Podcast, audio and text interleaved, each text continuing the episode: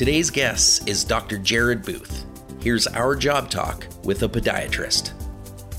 Welcome to the Job Talk Podcast, where we talk with people who love their jobs. Our guests open up about their challenges, surprises, and secrets to success in their industries. Through conversation, we explore their careers, past work experiences, and the education that got them to where they are now.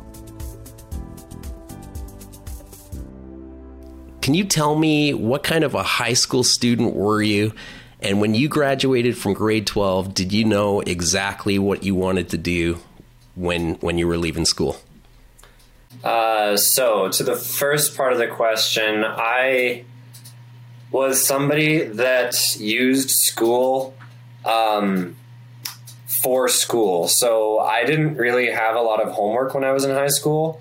Um, I, I did all the work in class but I felt like I, I, think my strength was that I was a good enough reader where I could understand any assignments or lab labs I had to do and be able to socialize while doing the work, which I think was difficult for a lot of my uh, classmates.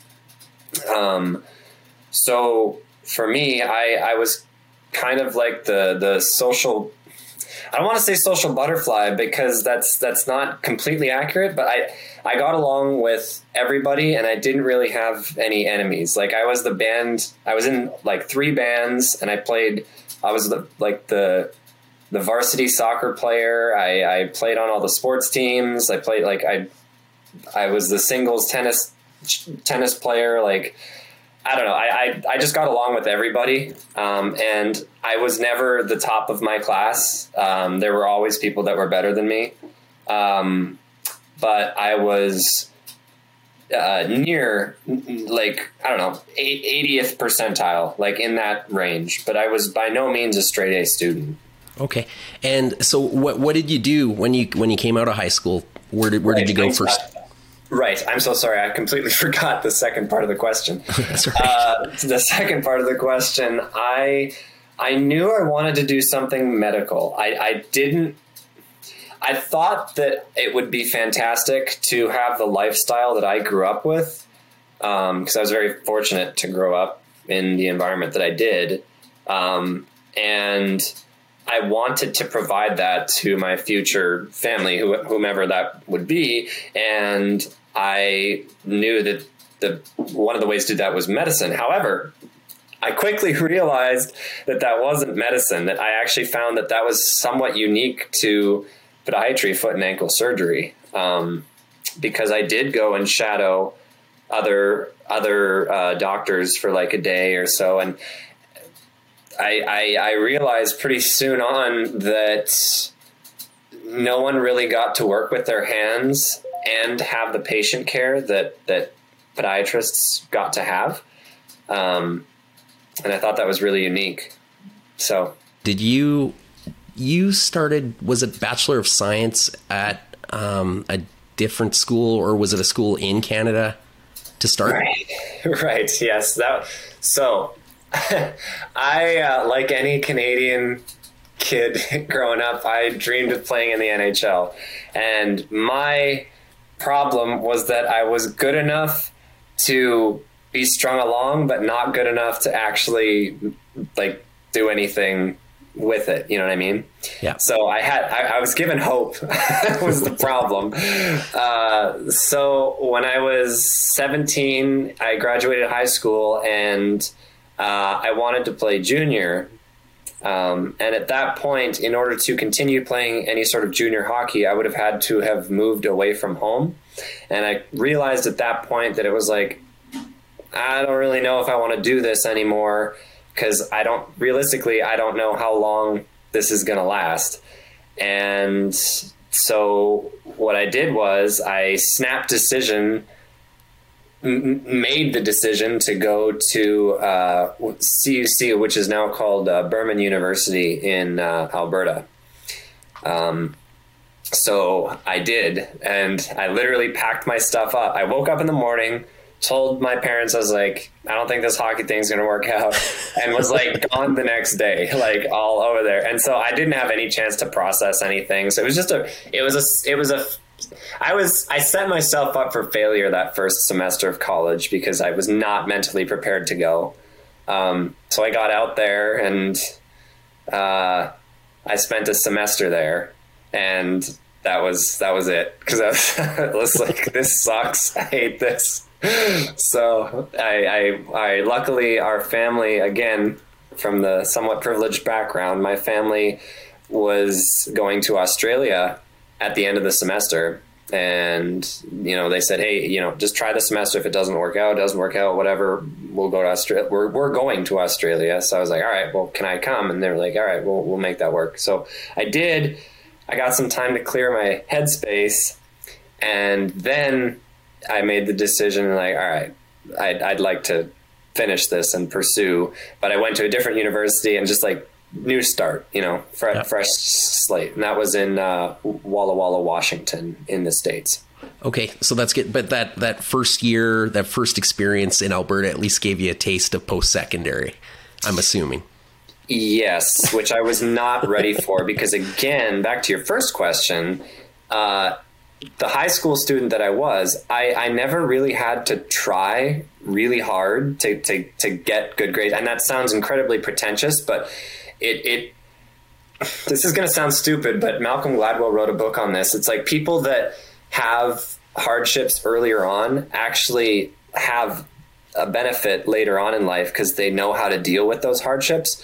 I had never had really the hardships academically in high school that others that my peers did. So when I got to university and the workload was just it was just more. Like I I, I couldn't just skate by and and just do nothing other than read. I actually had to study every night. I actually had to to learn, and that was a huge smack in the face, and I was not mentally prepared for it. So let's let's talk about the process about being a Canadian student and um, moving to the U.S. to go to post secondary. There, what's the process? So, um, for uh, post high school, you what I did. I can speak to what I did. I think there. Are, I'm sure there are several other options, but as a Canadian citizen, um, the universities and stuff they'll they'll they want people to go to their schools, right? It's more money for them. So regardless of where you come from, they will they'll work with you. And wh- when I went and visited, you know, they rolled out the red carpet, as do all universities, and and you know, they said, "Hey, you're a Canadian citizen. We have these options. The option that works best for us is for students to get what is called an F1 uh, student visa."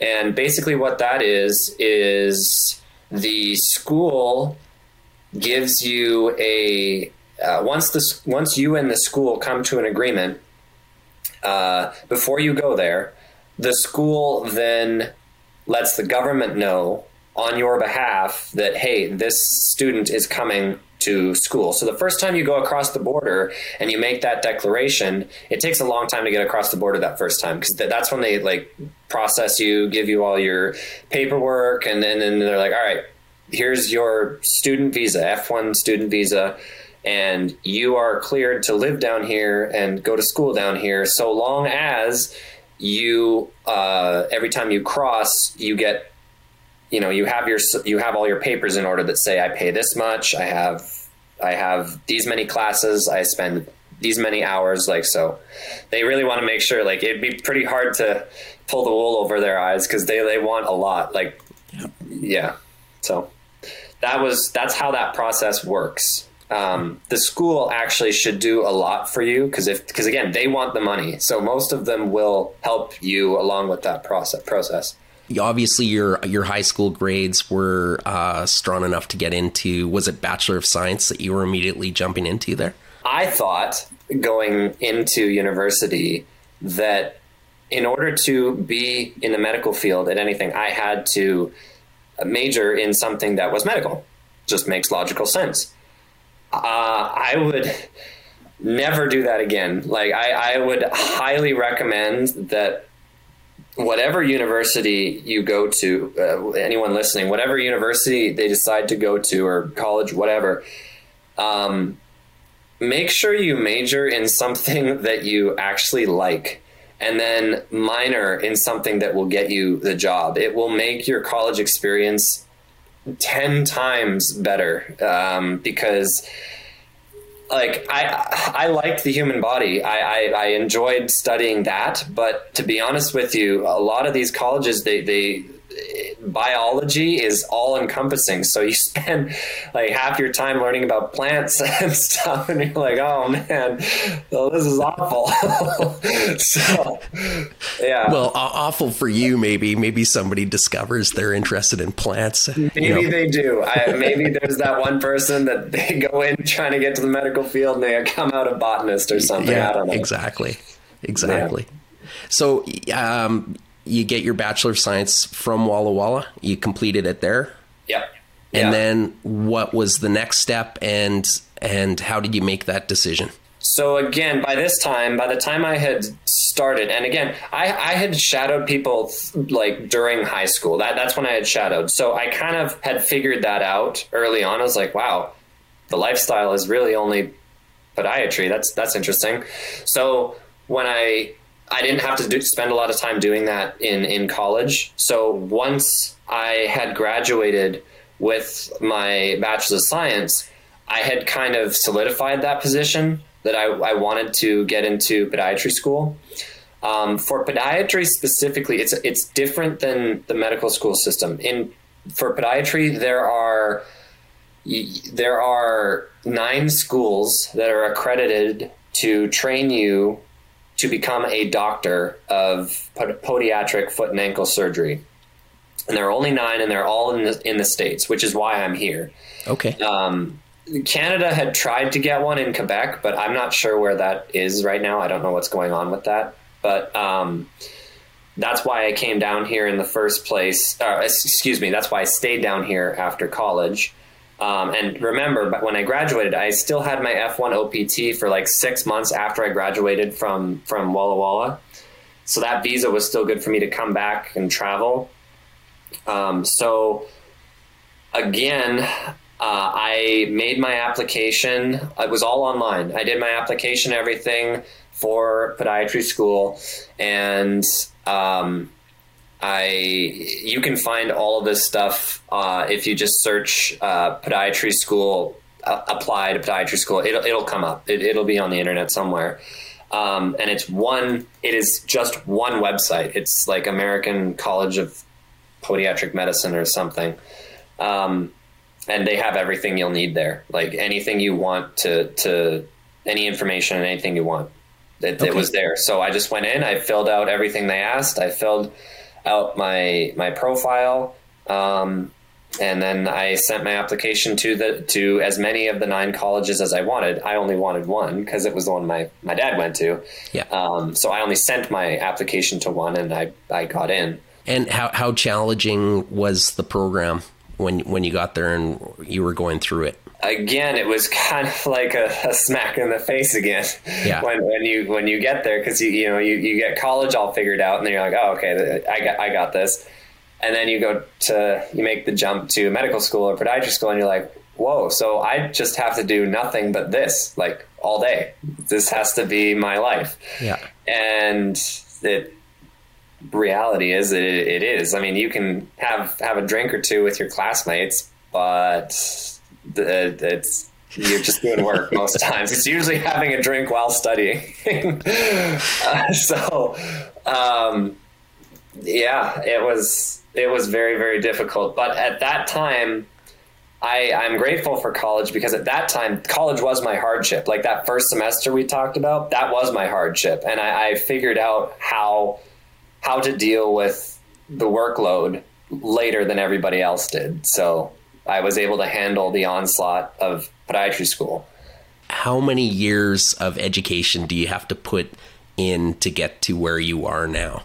I graduated high school 2010. I graduated with my bachelor's of science in 2015, and I graduated from podiatric medical school in 2020.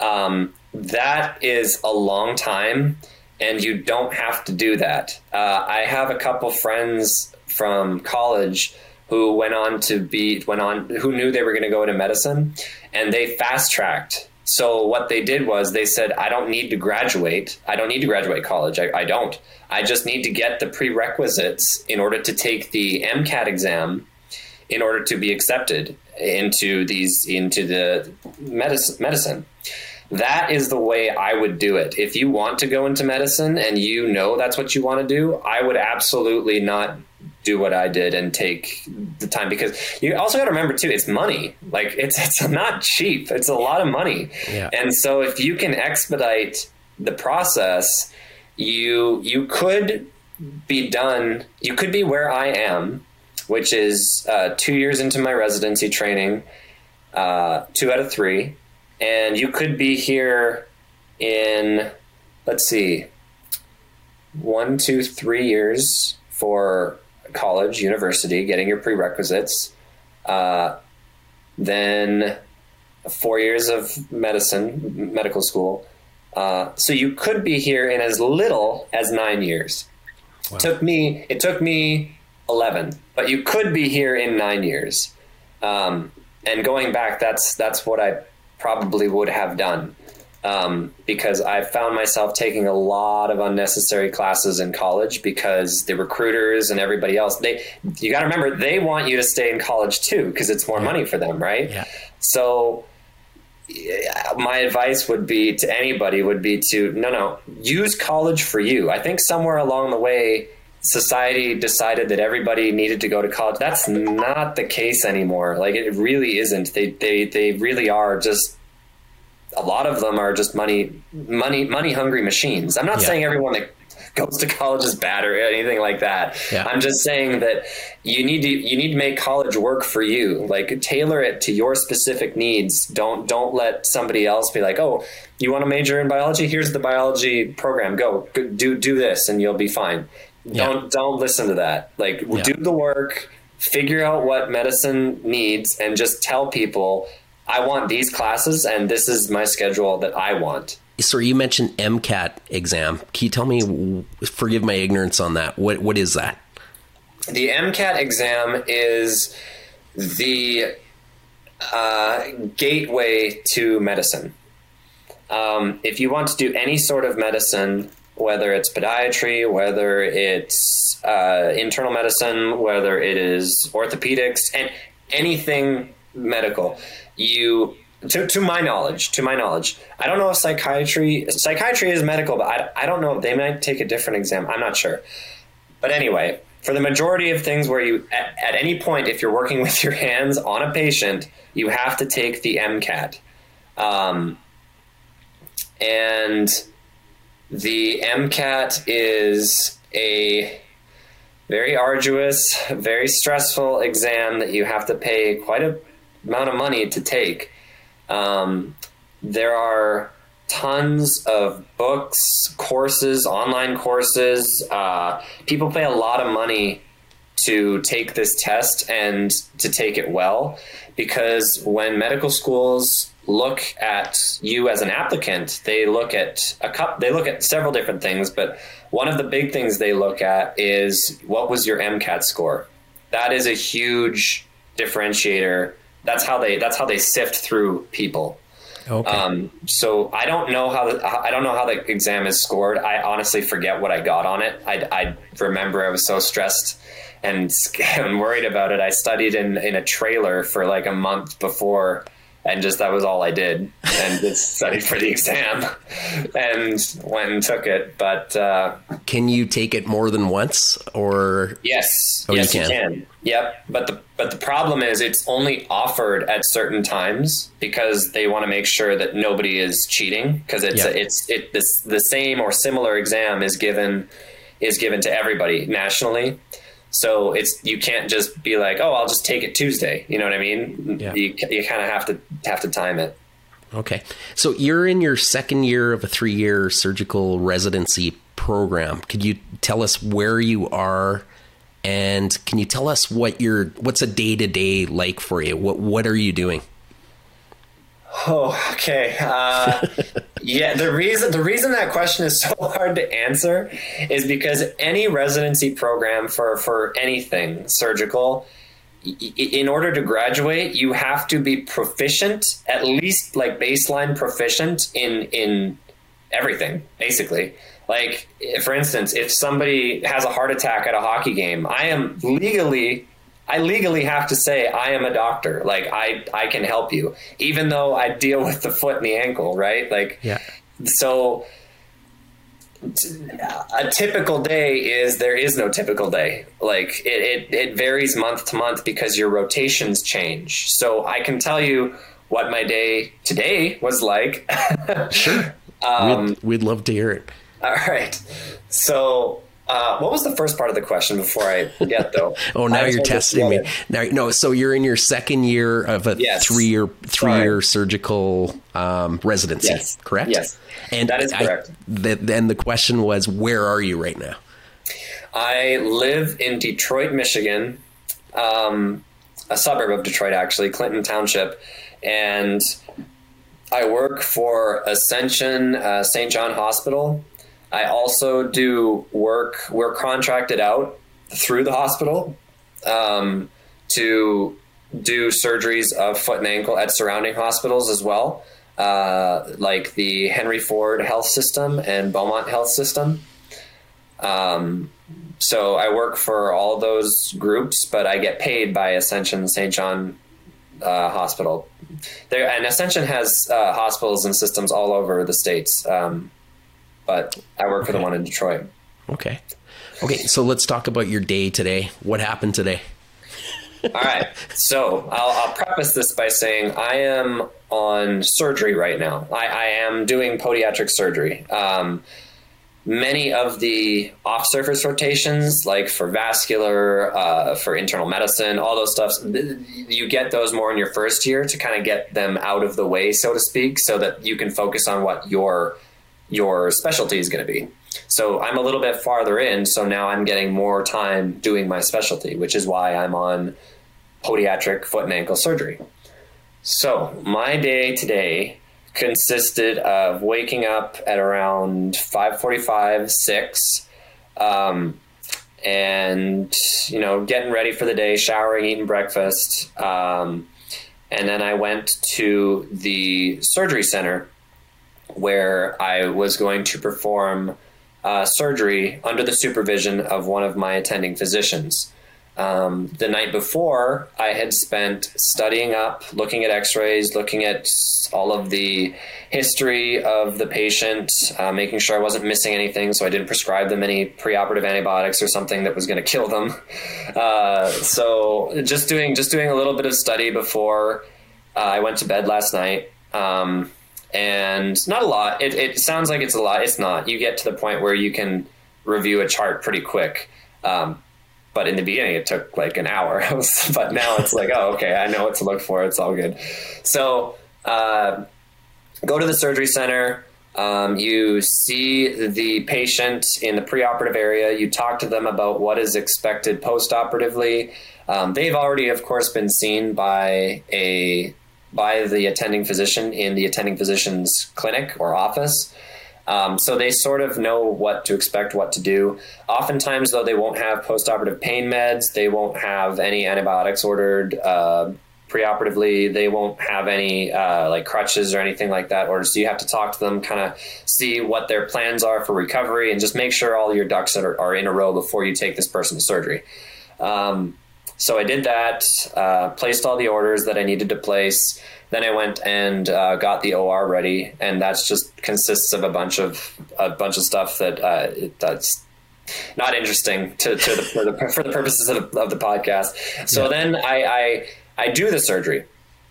Um, and I do I perform the surgery um, with the attending physician uh, watching my every move, scrubbed in with me. If if I do something incorrect, they take the blade or they take whatever instrument I'm using and they show me the correct way. It's basically a fail safe. Like if I do something incorrect, the attending physician is there to make sure everything goes according to what they want. And oftentimes, if it's a trickier case or if the attending physician just doesn't feel comfortable, they will straight up just do parts of the case and you might just only get to suture that case, you know? Yeah. But but the the goal of of the residency is to train you how to do surgery. So so everybody tries their best to, to let the residents do do things. So um, the the trade off for the attending physician is that when we are done with the case, with the surgical case, um, I do the paperwork. So I make sure all of the paperwork is signed, and nowadays everything's online, right? So for every surgery, for for a half an hour surgery, um, I probably end up doing about that long of paperwork. You know what I mean? Um, just because to do the operative note, to make sure all of the orders are in, to make like it, it just takes time and that so basically it's great for the attending physician all they have to do is show up to the case teach teach me or residents like me what to do and then they just leave. And yeah. they're like all right well i'm going to get paid for doing the surgery and i don't have to do any of the headache paperwork stuff. I just go in. So that's the trade-off. That's that's why someone would agree to let residents work with them. Um, so anyway so back to my the day. I do that first case, and then I had a second case immediately after it, following in the same OR. So I go and to the preoperative area, and I repeat the process that I just said. Um, and I only had two cases early this morning. Both took about 45 minutes. Uh, and then I went and grabbed some food um, from a fast food restaurant that was close by and I took we have a we have students rotate with us, medical students rotate with us, and I just I took the medical student with me. We grabbed some food, uh, came back, and uh, got ready for the final case, which was an ankle fracture. Actually, um, the gentleman had stepped off uh, the curve curb wrong and uh, fractured his fibula. And so uh, I had to take off the cast in the preoperative area um, that had been placed in the ER and we uh, took him to surgery, fixated the ankle, threw a screw through the fracture to compress it, put a plate on, and sewed them back up. And then I came home and I was working on my operative notes and I was uh, doing some research on my patients for tomorrow I was checking the surgery schedule to make sure all of the other residents have the appropriate surgeries because as a second year, they, they give you more responsibility as you go. So, of course, there are residents that are younger than me, or not younger, just less experienced first years. So, I have to kind of make sure their cases are all ready to go as well. Um, and that, that responsibility is shared by, by all of us, by all of the second years and third years. And uh, then I grabbed a quick bite to eat, and then uh, you called. So that, that, that was my day today. So I, I have to ask when when you're making the first incision for the first time, first time ever doing it.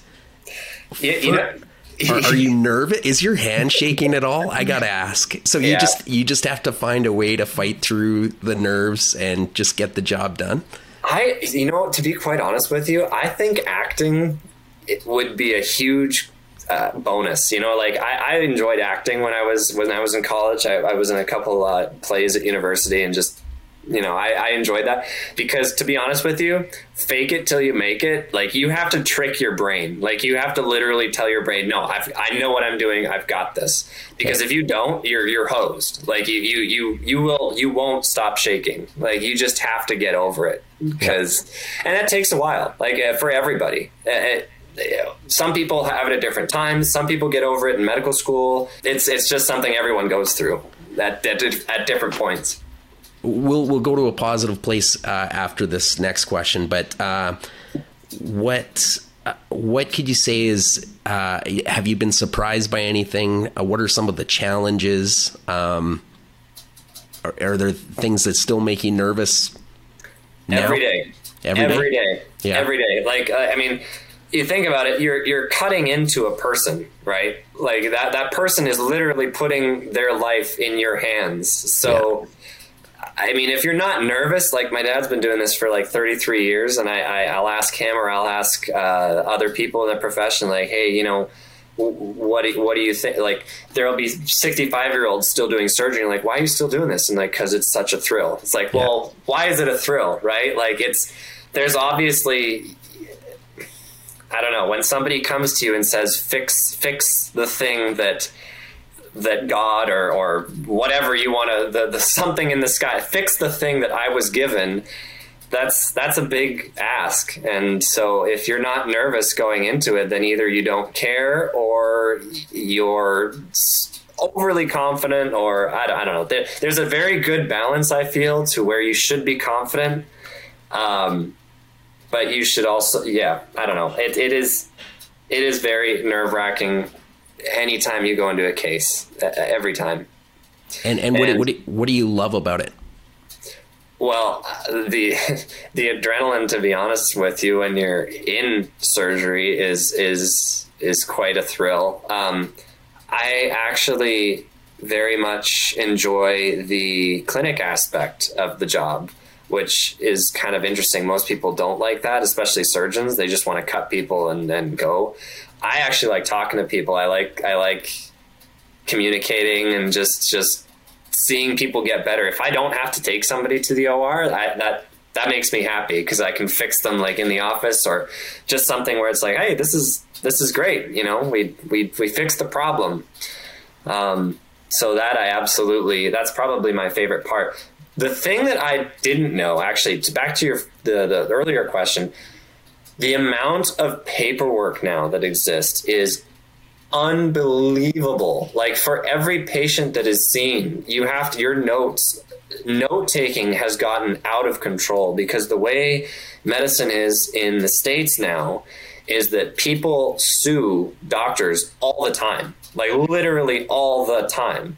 So you, there's such easy targets that uh, all of the charting now has to be so in depth and and it goes under such scrutiny with billing and, and, and insurances and everything. It's just it's it's it's taxing. So people wonder, you know, they're always like, why are doctors always so late? Like, what the heck? I was here in my time. The reason the doctor's so late is because if you're a good doctor, you're trying to help everyone that you can, and if you're giving people the attention they need the amount of notes that you have to write for one consult is is ludicrous. Like you have to hire most doctors now actually hire out somebody to literally follow them around and and write their note for yeah. them as they're going. Or some people, we were talking about technology. Some people have like special uh, specs or. Um, uh, listening device that they just record the whole interaction, or some people have something where it, it literally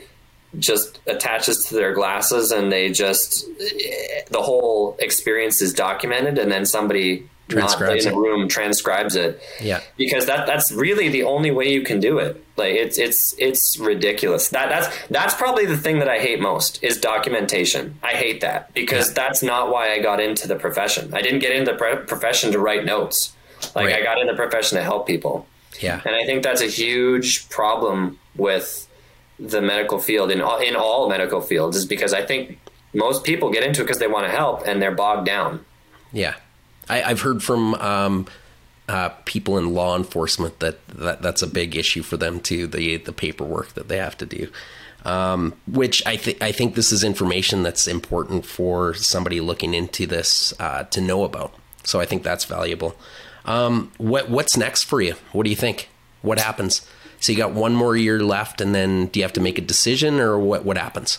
Yes, yes. So this area is kind of like a touchy subject for me, me in particular, just because my situation. Normally, what would happen is at the end of your residency, you, you in the last year of your residency, whatever you're going into, you, you apply for a job, um, and because you're so specialized, it's not like you're going to Craigslist or something. Although I have heard of that happening, but normally you're not supposed to. Like there are supposed to be enough.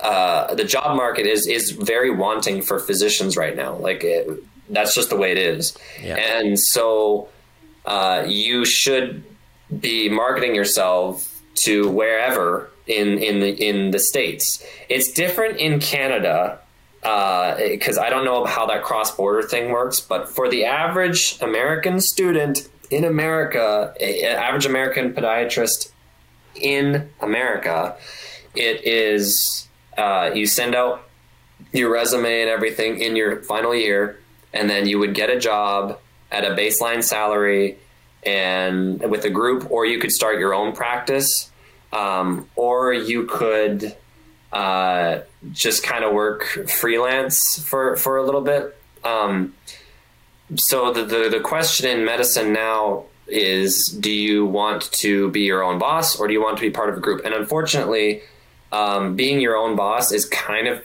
going by the wayside with the advancements of um, uh, Medicare, Medicaid, because uh, you have to insurance. Insurance is basically run medicine now, which I think is awful and it, it's horrible. But insurance is is in charge of medicine right now. Yeah, and um, if you work with a bigger group, you can basically push out any of the smaller players um, because you can accept more insurances because you have a bigger group that can mm-hmm. take mm-hmm. more insurances. So so I don't, I don't, I don't know how what people are, my, what my upperclassmen are going to do, but from my standpoint, um, I, being a Canadian, it's very tricky because I don't know where I want to live.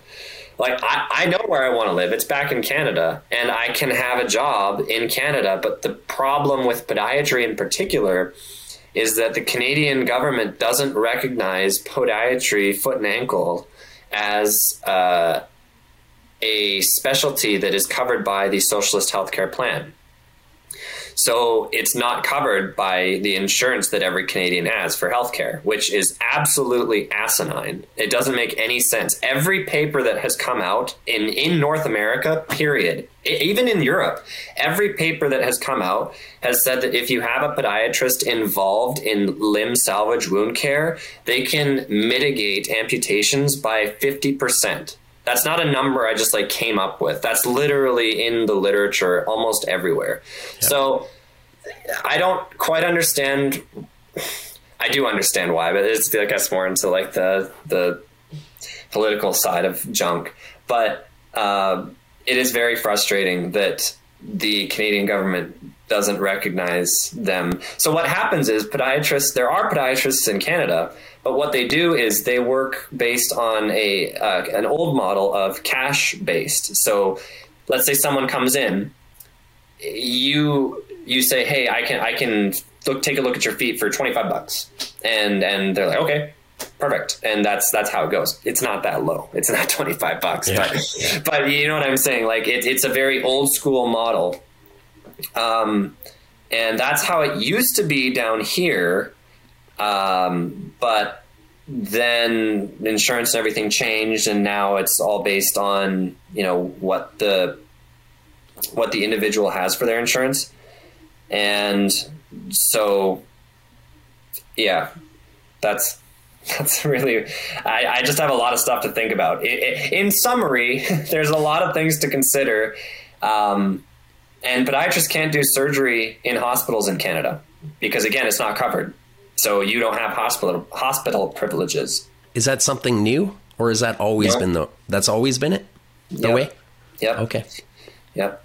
Um, it used to be the way in the states too, but our early pioneers in the profession um, fought against uh, the orthopedic groups that were trying to keep them out because they're competition. Like, if you're an orthopedic surgeon, you are in competition uh, sometimes directly with podiatrists because you are theoretically trained uh, foot and ankle surgery. But the the thing that frustrates me is that orthopedic surgeons, I I have a ton of respect for them, and it, they're absolutely needed. They take care of the whole body. That's fantastic. But if I'm an orthopedic surgeon, I'm not going to get upset at, at somebody who may be a specialist in, in another area.